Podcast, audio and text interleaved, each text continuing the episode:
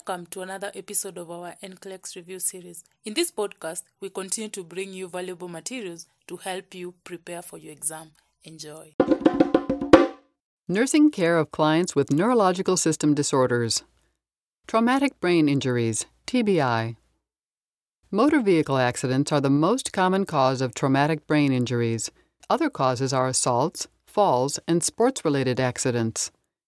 Child abuse can also result in traumatic brain injury, for example, shaken baby syndrome, and the nurse has a legal duty to report a suspicion of child abuse or neglect. A sudden force to the head that results in an acceleration injury, a deceleration injury, or a deformation injury can cause fractures, hemorrhages, concussions, or contusions. Complications of these injuries include cerebral edema, increased intracranial pressure, brain abscess, meningitis, diabetes insipidus, hydrocephalus, or death. Assessment and analysis. Subjective findings of TBI include lethargy, indifference to surroundings, and altered sensory function such as visual or auditory. Objective findings include signs of increased intracranial pressure, such as a lack of orientation to time and space, a positive Babinski's reflex, or decorticate, flexion, or decerebrate extension posturing. Remember that a positive Babinski reflex is expected in a healthy infant until approximately one year of age. In addition, the nurse should assess for seepage of CSF from the nose or ears, as evidenced by the presence of glucose in clear drainage. Such drainage is usually indicative of a basilar skull fracture. The nurse should assess the airway and breathing patterns and perform a neurologic assessment, including the Glasgow Coma Scale. The scale and general neurological assessment should be performed every 15 minutes for several hours, progressing to every hour and then to every four hours as the client's condition stabilizes. Planning and implementation. Nursing intervention focuses on reducing or maintaining intracranial pressure at normal levels. The head should be elevated 30 to 45 degrees to reduce venous pressure within the cranial cavity. This includes avoiding activities that increase intracranial pressure, such as the Valsalva maneuver, lifting, sneezing, neck flexion, and straining at stool. The nurse should administer prescribed stool softeners to promote defecation without straining. The head and neck should be maintained in functional alignment. The nurse should institute seizure precautions, protect the client from injury, and administer prescribed anticonvulsants. It is also important for the nurse to monitor for fluid or electrolyte imbalances. If the blink reflex is not intact and the eyes remain open, the cornea should be protected with artificial tears or ointment as prescribed. The client should be repositioned frequently to prevent pressure ulcers, or the nurse should employ the use of an alternating pressure mattress. Nutritional needs may be met parenterally or with tube feedings. Range of motion exercises should be performed, or ordered splints applied to prevent contractures. The nurse should maintain hypothermia as ordered to reduce temperature elevation, which will increase metabolic demands. Osmotic diuretics are one of the medications used to reduce intracranial pressure. These agents reduce cerebral edema by increasing osmotic pressure within vasculature, thus causing fluid to leave tissues and be excreted in urine. They are administered intravenously. Mannitol, osmitrol, is one of the most frequently used agents. Its major side effects include headache, nausea, chills, fluid and electrolyte imbalance, and rebound edema when the medication is discontinued. During the use of this drug, the nurse must monitor I and O, daily weight, and serum electrolytes. The nurse must keep the head of the bed elevated and assess for signs of increased intracranial pressure, such as decreasing pulse rate, widening pulse pressure, increasing systolic pressure, unequal pupils, change in level of consciousness, or vomiting. Evaluation and outcomes. Outcomes and evaluation for the client with a traumatic brain injury include a patent airway, improved level of consciousness, remaining free from complications of immobility and injury, and returning to as near a normal state of functioning as the client was prior to the injury. Brain attack or cerebral vascular accident, CVA. A brain attack occurs due to destruction, infarction of brain cells due to a reduction in oxygen supply. An ischemic attack results when brain tissues are blocked from oxygen supply by a thrombus or embolus. 83% of attacks are this type. A hemorrhagic attack results from bleeding into brain tissue or subarachnoid space. Outcomes depend on the area of brain involved and the extent of damage. Risk factors include hypertension, hyperlipidemia, obesity, smoking, cerebral arteriosclerosis, cerebral aneurysm, atrial fibrillation, diabetes mellitus, advanced age, and African American ancestry. Transient ischemic attacks, TIAs, may also occur without causing permanent damage. These last a few minutes to 24 hours. They may be predictive of an impending brain attack. Assessment and analysis. An FAST or FAST assessment is recommended by the National Stroke Association. The assessment is F for face. Ask the client to smile and observe if one side of the face droops. A for arms. Ask the client to raise both arms and observe if one arm drifts downward. S for speech. Ask the client to repeat a simple sentence and observe if the speech sounds slurred or strange. And T for time. If any of these signs are observed, call emergency services such as 911 or the Rapid Response Team if in a healthcare facility.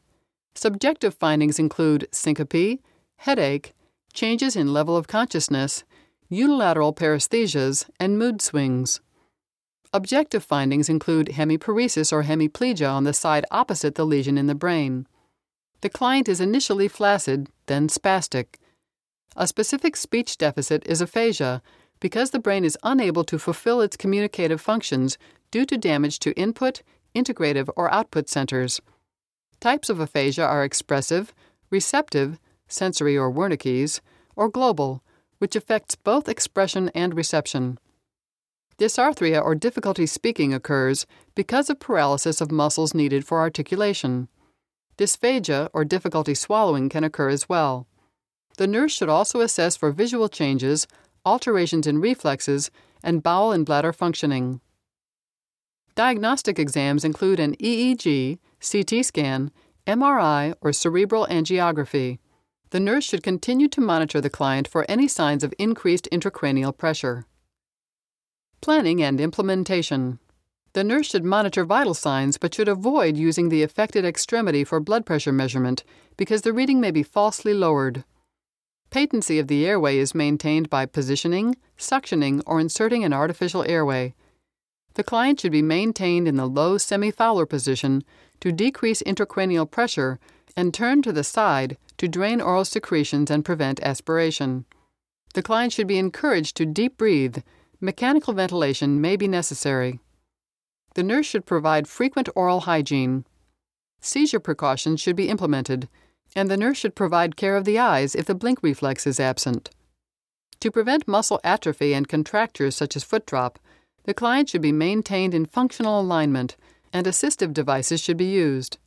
The nurse should implement passive range of motion exercises to the affected extremities when permitted. In the initial phase of a brain attack, exercises will increase intracranial pressure. Because communication difficulties may exist, it is important to encourage and assist the family to participate in the client's care. The nurse must be aware of speech difficulties and consider alternate methods such as pictures, a magic slate, or a tablet. When communicating, the nurse should face the client directly, speak slowly and clearly, and speak in short sentences. The volume of the voice should not be raised. It is also important to remember that due to interruption in communication in the brain, the client may mix up words or not be able to communicate exactly what they want. This may be frustrating and require patience on the part of the nurse and the family. The family should be informed that the client may have mood swings and may be emotionally labile. Food should be provided in a suitable form based on the degree of dysphagia, such as mechanical soft, pureed, or thickening products. The client should be in as close to a sitting position as possible and fed on the unaffected side of the mouth. Sufficient time should be taken to allow for adequate chewing and swallowing. The family can assist with feeding if necessary, and the client should be encouraged to perform self feeding with a padded spoon handle. The client should be instructed to increase the intake of nutrient dense foods. The nurse should create an environment that keeps sensory monotony to a minimum. The nurse should orient the client to time and place and provide visual stimuli. It is important to place objects and self within the client's visual field, which may be altered and be limited to the right or left side of the client's body. Evaluation and outcomes. Outcomes and evaluation for the client with a brain attack focus on maintaining respiratory function, communicating needs and wants effectively, remaining free of complications of immobility, and remaining alert and oriented. Rehabilitation begins with the patient's admission to the hospital, and the goal is to maintain as much functional ability as possible. Assisting the client to cope with body image changes that occur as a result of the attack is also important. Epilepsy or seizure disorders. Seizure disorders are due to an abnormal discharge of electric impulses by nerve cells in the brain from idiopathic or secondary causes, resulting in loss of consciousness and motor, sensory, and behavioral changes. There are several types of seizures from simple focal seizures that exert no loss of consciousness to tonic clonic, formerly grand mal, with an aura, loss of consciousness, rigidity followed by tonic clonic movements, interruption of respirations, and loss of bladder and bowel control that may last 2 to 5 minutes. Assessment and analysis. The nurse should inquire about the history of the type, frequency, and duration of seizures and any precipitating factors the client can identify, including sensations associated with the seizure that may constitute an aura. Depending on the type of seizure, the nurse may note no difference in the client's behavior or the client may exhibit a shrill cry as a seizure begins and air is forcefully exhaled. The client may experience loss of consciousness, tonic clonic movement of muscles, and incontinence. Planning and implementation. During seizure activity, the client must be protected from injury, and nothing should be forced into the mouth because it may cause the tongue to occlude the airway. Attempts to restrain the client should be avoided because this may cause injury from muscle contractions. The client should be positioned on the side if possible to facilitate drainage of oral secretions. Since the client is seizure free the majority of the time, teaching focuses on self care. The client should be taught how to protect self if an aura occurs, indicating an imminent seizure. The client should be encouraged to wear a medical alert tag. The client should plan a schedule that provides adequate rest and reduction of stress.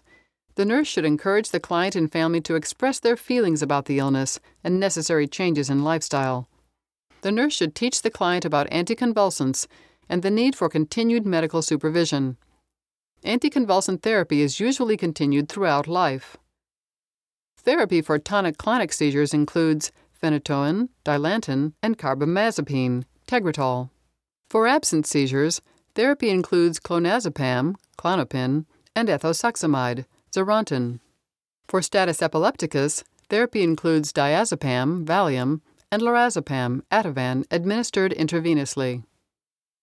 Major side effects of these medications include dizziness, drowsiness, nausea, vomiting, skin rash, blood dyscrasias, and hepatotoxicity. Specific side effects of phenytoin, dilantin, include ataxia, gingival hyperplasia, hirsutism, hypotension, and reddish brown appearance of the urine. The therapeutic serum level of dilantin is 10 to 20 micrograms per milliliter.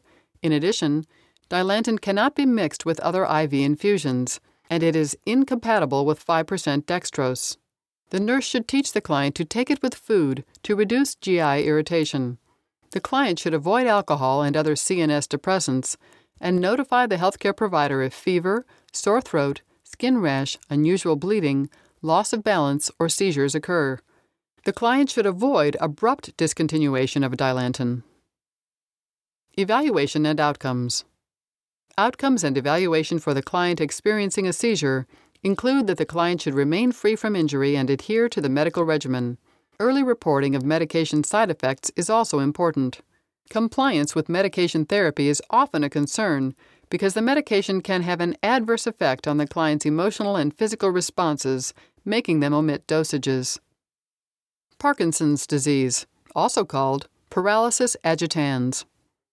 Parkinson's disease is a progressive disorder with destruction of nerve cells in the basal ganglia and substantia nigra of the brain, which results in dopamine deficiency and subsequent generalized degeneration of muscular function. Risk factors include advanced age and family history. Nursing care of clients with Parkinson's disease. Assessment and analysis. The nurse should observe the client for a blank facial expression, a forward tilt to the posture, slow, monotonous, slurred speech, reduced arm swinging, rigidity and tremor of extremities and the head, and a short, shuffling gait. Subjective findings include fatigue, mild diffuse muscular pain, and depression. Objective findings include difficulty in performing usual activities such as dressing, eating, swallowing, and walking. The client's movements will be slowed and decreased. Resting tremors may be present, accompanied by pill rolling movements of the thumb against the fingers. Both movements are reduced with purposeful movements. Speech may be low pitched and poorly articulated. Drooling may be present. Dementia and confusion occur in approximately 60% of individuals, especially older adults. Planning and implementation. The nurse should provide a safe environment. The client or family should cut food into small, bite sized pieces or alter the consistency to prevent choking. A diet rich in nutrient dense foods, such as fruits, vegetables, whole grains, and legumes, should be encouraged to improve and maintain nutritional status and prevent possible drug induced deficiencies. The nurse should suction oral secretions as needed to maintain an adequate airway. The use of a cane or walker may be needed to promote safety when ambulating the client and family will need emotional support and assistance in coping with the progression of the disease. Surgical intervention is limited. Options include deep brain stimulation by an implanted electrode attached to a pulse generator and destruction of the thalamus or globus pallidus for intractable tremor and rigidity using stereotactic nerve stimulation. Neural transplant and gene transfer techniques are being studied. Medications employed in the treatment of Parkinson's disease include anticholinergics, benztropine mesylate, cogentin, dopaminergic agents, carbidopa, levodopa, sinemet, and carbidopa, levodopa, and tacopone, Stalevo, dopamine receptor agonists, bromocriptine, parlodel, ropinirole, Requip, and pramipexole, Mirapex, COMT inhibitors, entacapone, Comtan, and tolcapone, Tasmar, MAO-B inhibitor, selegiline, Eldepryl, and antiviral agents, amantadine, Symmetrel. Major side effects of anticholinergic drugs include dry mouth, blurred vision, constipation, and urinary retention. For the remaining medications, side effects include orthostatic hypotension, ataxia, involuntary movements, emotional disturbances, nausea and vomiting, and bone marrow depression. For dopaminergic agents, the nurse should assess for neuroleptic malignant syndrome, evidenced by muscle rigidity, fever, mental status changes, and unstable blood pressure.